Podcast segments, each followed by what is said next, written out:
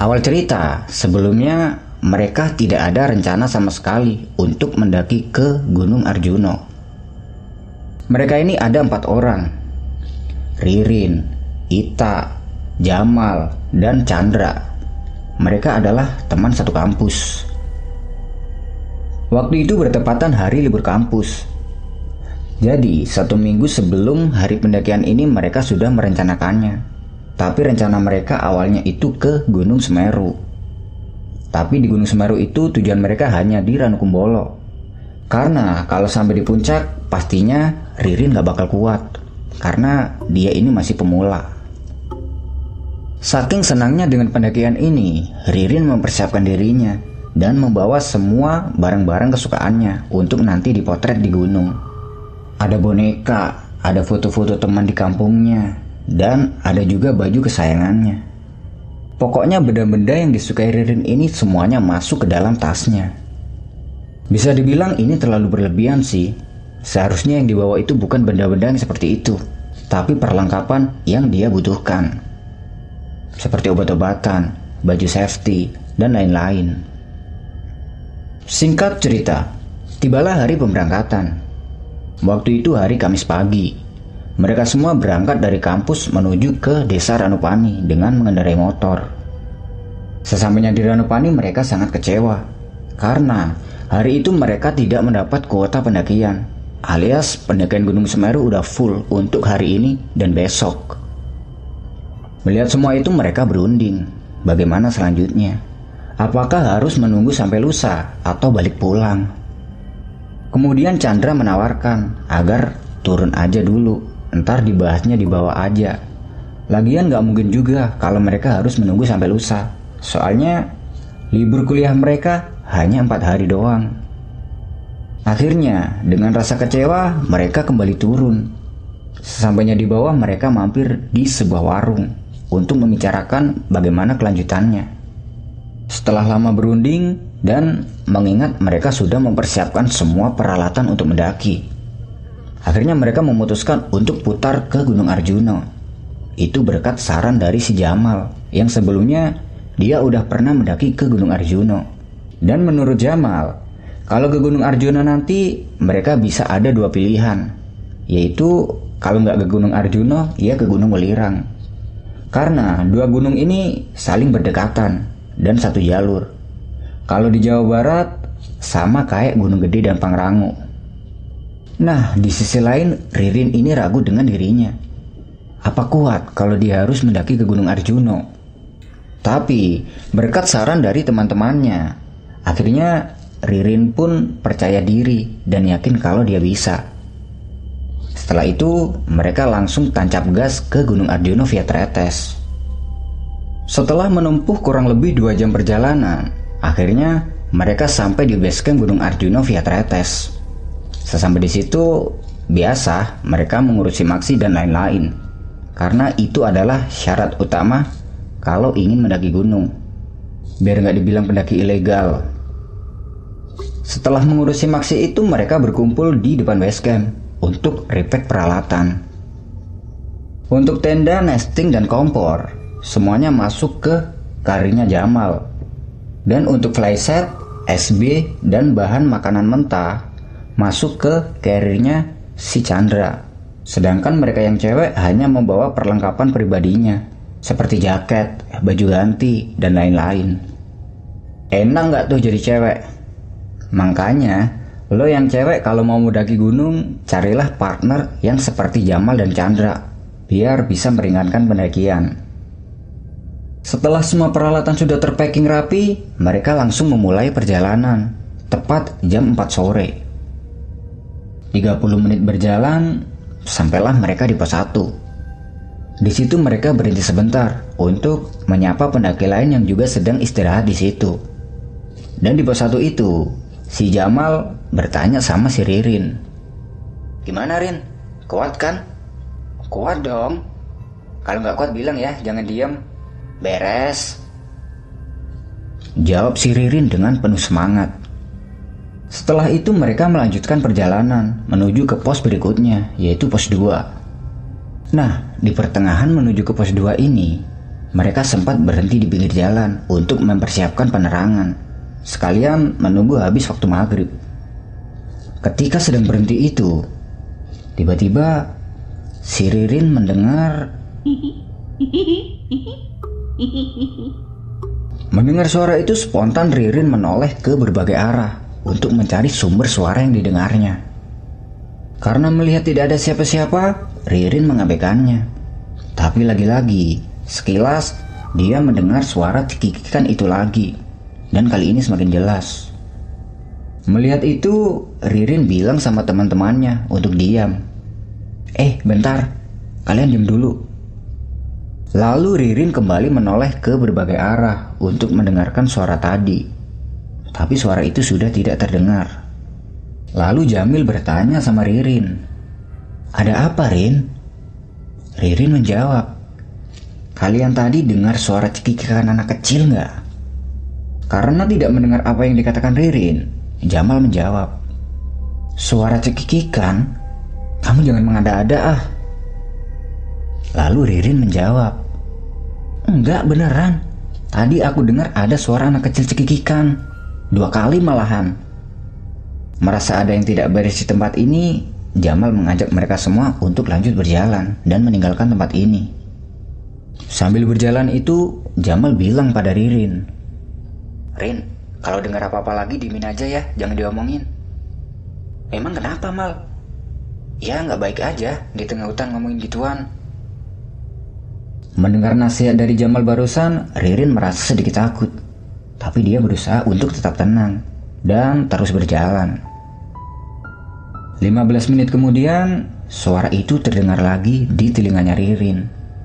Tapi Ririn mencoba mengabaikannya dan fokus sama jalannya. Tapi lama-kelamaan suara ini semakin terdengar jelas. Hingga akhirnya Ririn membisiki Jamal yang waktu itu jalan di depannya. Mal, Aku dengar suara itu lagi. Suara apa? Suara anak kecil cekikikan tadi.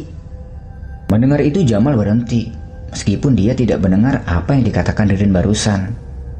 Dia mengajak mereka semua untuk berhenti dan bilang, Berhenti sebentar ya, kita doa dulu. Tadi sebelum berangkat kita lupa doa. Memang sih, tadi mereka sebelum memulai perjalanan, mereka lupa doa. Mereka pun berdoa meminta agar diberi kelancaran dalam pendakian ini dan berdoa agar tidak diganggu oleh lelembut. Nah, tepat setelah mereka berhenti berdoa, mereka dikejutkan oleh suara benda yang jatuh dari atas, tepat di semak-semak di sebelah kanan mereka.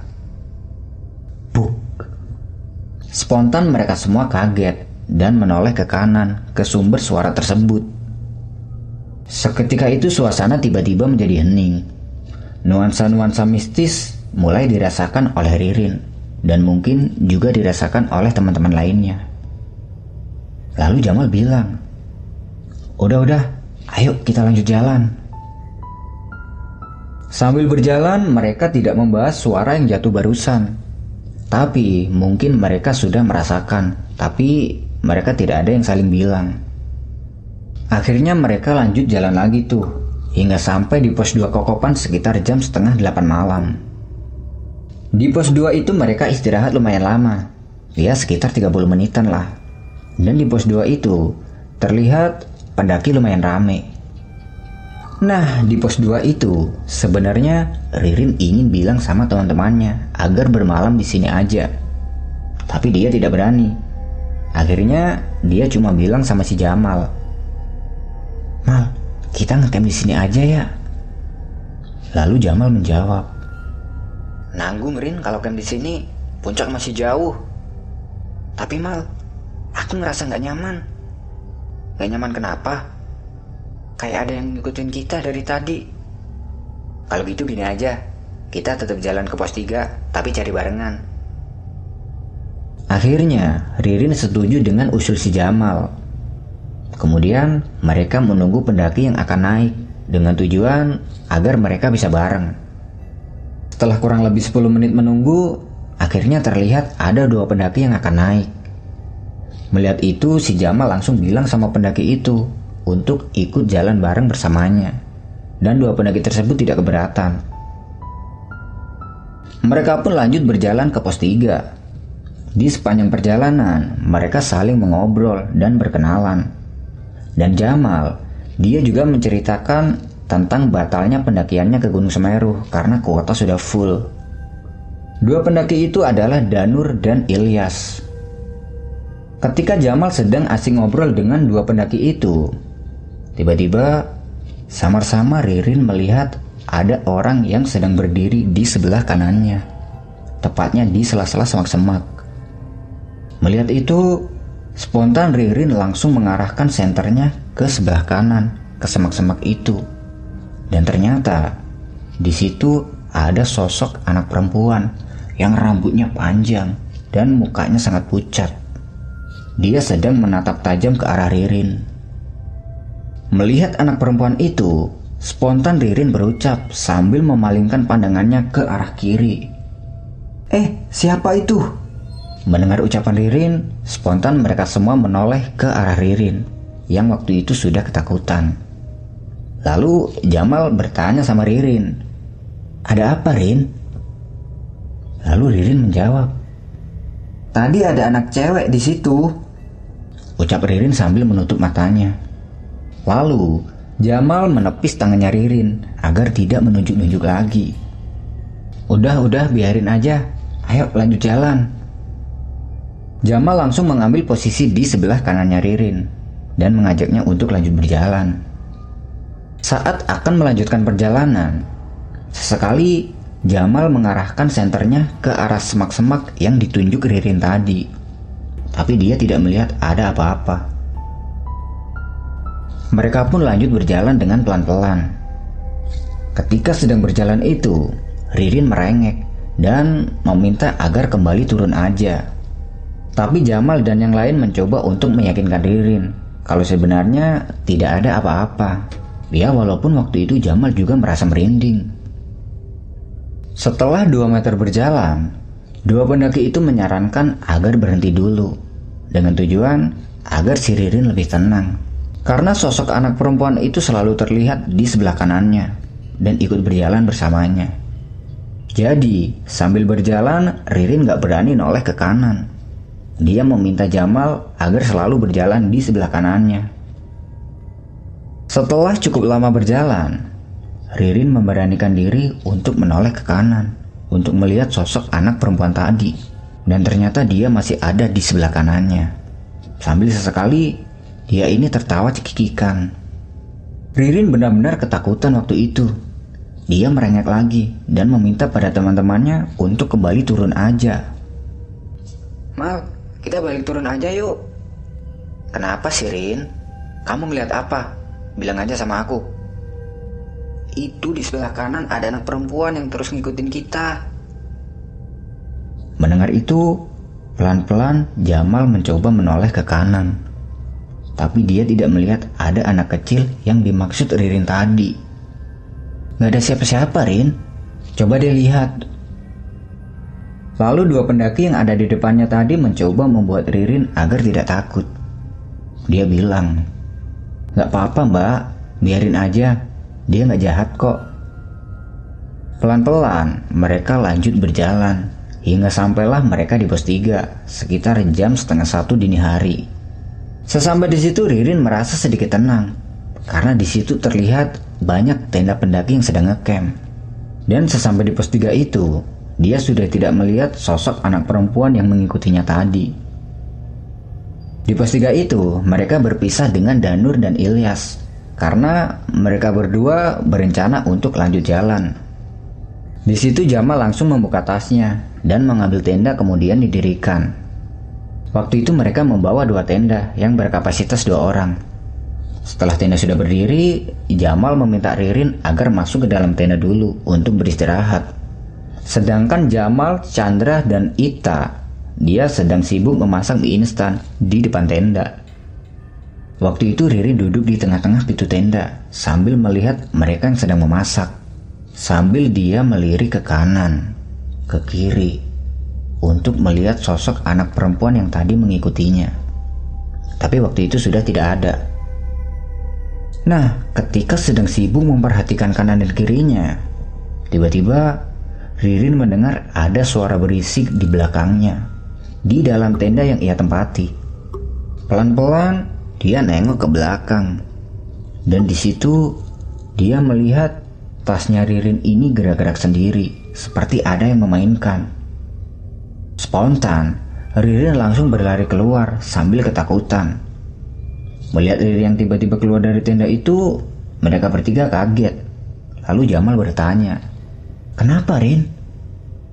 Ririn menjawab, Itu di dalam tenda. Sambil dia nutupin matanya. Lalu Jamal meminta Chandra untuk masuk ke dalam tenda itu untuk melihat. Tapi Chandra tidak melihat ada apa-apa. Jamal lanjut bertanya pada Ririn. Ada apa di dalam tenda? Tadi tasku gerak-gerak sendiri. Udah-udah, Mungkin itu perasaan kamu aja karena kecapean. Beneran, Mal. Tadi tuh gerak-gerak sendiri. Kita balik turun aja yuk. Aduh, Rin. Ini kita tinggal seperempat perjalanan lagi. Masa balik turun? Lagian sekarang udah tengah malam. Tapi di sini nggak enak tempatnya. Jamal terus meyakinkan Ririn agar dia tidak ketakutan lagi. Ya udah kita turun, tapi besok ya. Kalau sekarang nggak mungkin kan? Toh ini juga udah tengah malam. Dengan berat hati, akhirnya Ririn menurutinya. Di sisi lain dia juga sadar kalau turun tengah malam kayak gini, takutnya sosok anak perempuan tadi kembali mengikutinya. Malam itu, Ririn tidak mau tidur di tendanya sendiri karena masih trauma. Dia tidur di tenda satunya bersama Ita Sedangkan Jamal dan Chandra, dia masih terjaga di depan tenda dengan hanya beralaskan matras. Sebelum tidur, Ririn meminta pada Jamal dan Chandra agar di situ aja dan gak mana-mana. Jadi malam itu, Jamal dan Chandra berencana untuk tidak tidur, untuk menjaga Ririn, takutnya dia histeris lagi. Mereka berdua memutar musik sambil menikmati kopi dan ditemani dengan udara yang sangat dingin. Nah, sekitar jam 3 dini hari, Ririn terbangun karena dia terusik oleh suara cekikikan anak perempuan. Dan kali ini suaranya terdengar lebih jelas. Setelah terbangun itu, Ririn menengok keluar tenda, yang di situ masih ada Jamal dan Chandra yang masih asyik ngopi. Dan lagi-lagi, Ririn melihat sosok anak perempuan tadi. Dia sedang duduk tenang, sambil kepalanya tuh kayak gini.